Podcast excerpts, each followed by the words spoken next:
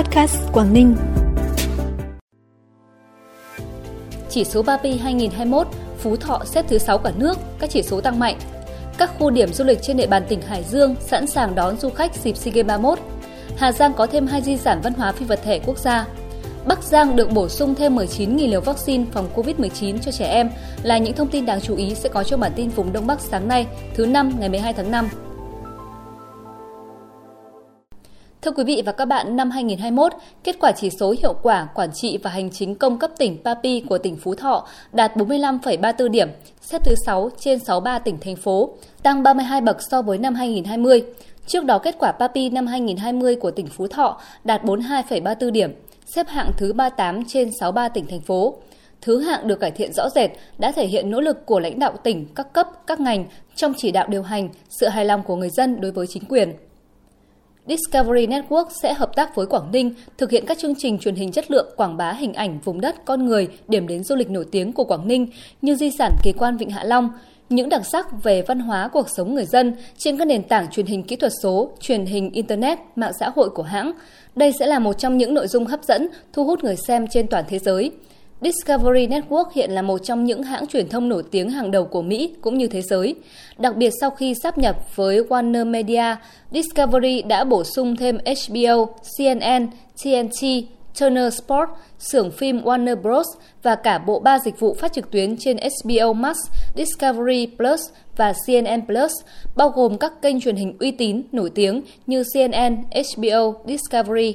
Mạng lưới này tiếp cận hai phẩy hai tỷ người xem trên hai trăm ba mươi quốc gia và năm mươi mốt ngôn ngữ khác nhau, chuyên giới thiệu các phim tài liệu tập trung vào khoa học đời sống, công nghệ lịch sử, chương trình truyền hình thực tế và khoa học giải trí.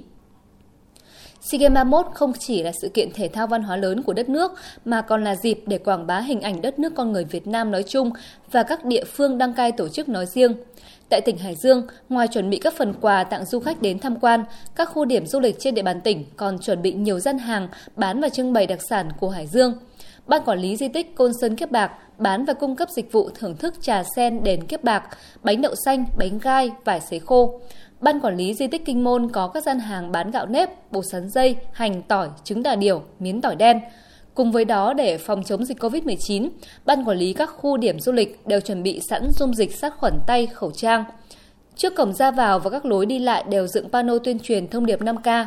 Bên cạnh đó, phối hợp với các cơ quan chức năng chủ động lên phương án bảo đảm an ninh trật tự, phòng chống cháy nổ, yêu cầu các chủ nhà hàng, quán ăn, kinh doanh thực hiện nghiêm quy định về vệ sinh an toàn thực phẩm, bảo vệ môi trường, không chặt chém du khách.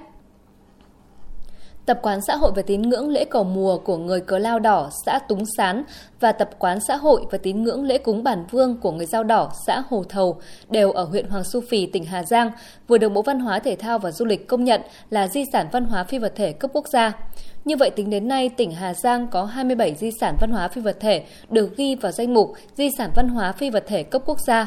Để có được kết quả đó, tỉnh Hà Giang đã thực hiện tốt việc lập hồ sơ trình cấp có thẩm quyền, tôn vinh nhằm bảo tồn và phát huy di sản văn hóa để góp phần phát triển kinh tế xã hội bền vững, nhất là phát triển du lịch, tạo sinh kế cho người dân, giáo dục kế thừa giữ gìn truyền thống quý báu về giá trị văn hóa lịch sử cho các thế hệ nhân dân các dân tộc Hà Giang, đồng thời từng bước ngăn chặn, xóa bỏ hủ tục, phong tục tập quán lạc hậu, xây dựng nếp sống văn minh. Bản tin tiếp tục với những thông tin đáng chú ý khác. Để đẩy nhanh tiến độ tiêm vaccine phòng covid mười chín cho trẻ trong độ tuổi có đủ điều kiện, tỉnh Bắc Giang vừa được Viện Vệ sinh Dịch tễ Trung ương bổ sung mười chín nghìn liều vaccine Moderna, liều không phẩy hai mươi lăm mi-li-lít. Sở Y tế Bắc Giang đã phân bổ vaccine cho các huyện thành phố để khẩn trương triển khai tiêm, bảo đảm hoàn thành trước ngày ba mươi mốt tháng năm. Đợt này, huyện Lạng Giang được phân bổ số lượng vaccine nhiều nhất với ba nghìn hai trăm liều. Sau hơn ba năm thẩm định hồ sơ, nhãn hiệu tập thể chè Thái Nguyên đã chính thức được công bố bảo hộ tại Nga, Nhật Bản và Hàn Quốc. Bà Nguyễn Thị Nga, Chủ tịch Hiệp hội chè Thái Nguyên cho biết, Nga, Nhật Bản và Hàn Quốc là những thị trường khó tính nhưng vô cùng tiềm năng. Việc nhãn hiệu tập thể chè Thái Nguyên được bảo hộ tại các thị trường này sẽ tạo điều kiện thuận lợi để nâng cao giá trị và năng lực cạnh tranh, hạn chế nguy cơ bị chiếm đoạt nhãn hiệu tại thị trường quốc tế và mở ra nhiều cơ hội cho các tổ chức cá nhân tham gia trồng, sản xuất và tiêu thụ chè. Song cũng đặt ra nhiều thách thức đối với những người làm chè Thái Nguyên, nhất là trong việc kiểm soát vùng nguyên liệu, số hóa quản lý sản xuất chè, đảm bảo tiêu chuẩn chè xuất khẩu và lựa chọn dòng sản phẩm phù hợp theo nhu cầu của từng thị trường. để phát huy hơn nữa hiệu quả nhãn hiệu tập thể chè Thái Nguyên. Theo ông Trần Văn Nguyên, Phó Chủ tịch Hội Nông dân tỉnh, thời gian tới Hội Nông dân tỉnh sẽ tiếp tục đẩy mạnh hoạt động truyền thông, quảng bá thương hiệu sản phẩm chè, xây dựng hệ thống nhận diện thương hiệu và cải tiến mẫu mã bao bì để tạo ra sự khác biệt cho sản phẩm mang nhãn hiệu tập thể chè Thái Nguyên, đồng thời tiếp tục phối hợp với cơ quan chức năng nghiên cứu đăng ký bảo hộ nhãn hiệu tại các thị trường nước ngoài tiềm năng, xây dựng các chương trình dự án cụ thể nhằm tăng cường công tác quản lý và phát triển nhãn hiệu tập thể chè Thái Nguyên. Năm hai nghìn không trăm hai mươi hai, toàn tỉnh Bắc Cạn sẽ trồng bốn nghìn héc-ta rừng, trong đó trồng rừng phân tán chín trăm héc-ta, trồng lại rừng sau khai thác và các chương trình dự án ba nghìn một trăm héc-ta. Cơ cấu trồng gồm các loài cây đa mục đích như mỡ, keo, lát hoa, trám, hồi, tông dù, thông. Để thực hiện hiệu quả kế hoạch trồng rừng, các lực lượng chức năng tăng cường kiểm soát nguồn gốc, xuất xứ giống, đảm bảo chất lượng, kiên quyết xử lý đối với các tổ chức cá nhân vi phạm quy định về kinh doanh giống cây lâm nghiệp. Đến nay, tỉnh Bắc Cạn đã triển khai trồng được hơn hai nghìn bốn trăm sáu mươi sáu héc-ta rừng, đạt sáu mươi hai phần trăm kế hoạch. Tuyên Quang có địa hình đồi núi phức tạp, mùa mưa bão đến thường xảy ra lũ quét, sạt lở đất đá, cây cối đổ gãy, gây hư hỏng cầu đường, ách tắc giao thông. Do đó, Sở Giao thông Vận tải tỉnh Tuyên Quang đã chỉ đạo đôn đốc các đơn vị trực thuộc và phối hợp với các địa phương tăng cường cảnh báo các điểm xung yếu trên các tuyến đường thường xuyên bị ngập, những đoạn ta luy, nguy cơ sạt trượt, chủ động phòng chống sạt lở đường, đảm bảo giao thương hàng hóa đi lại cho người dân, doanh nghiệp.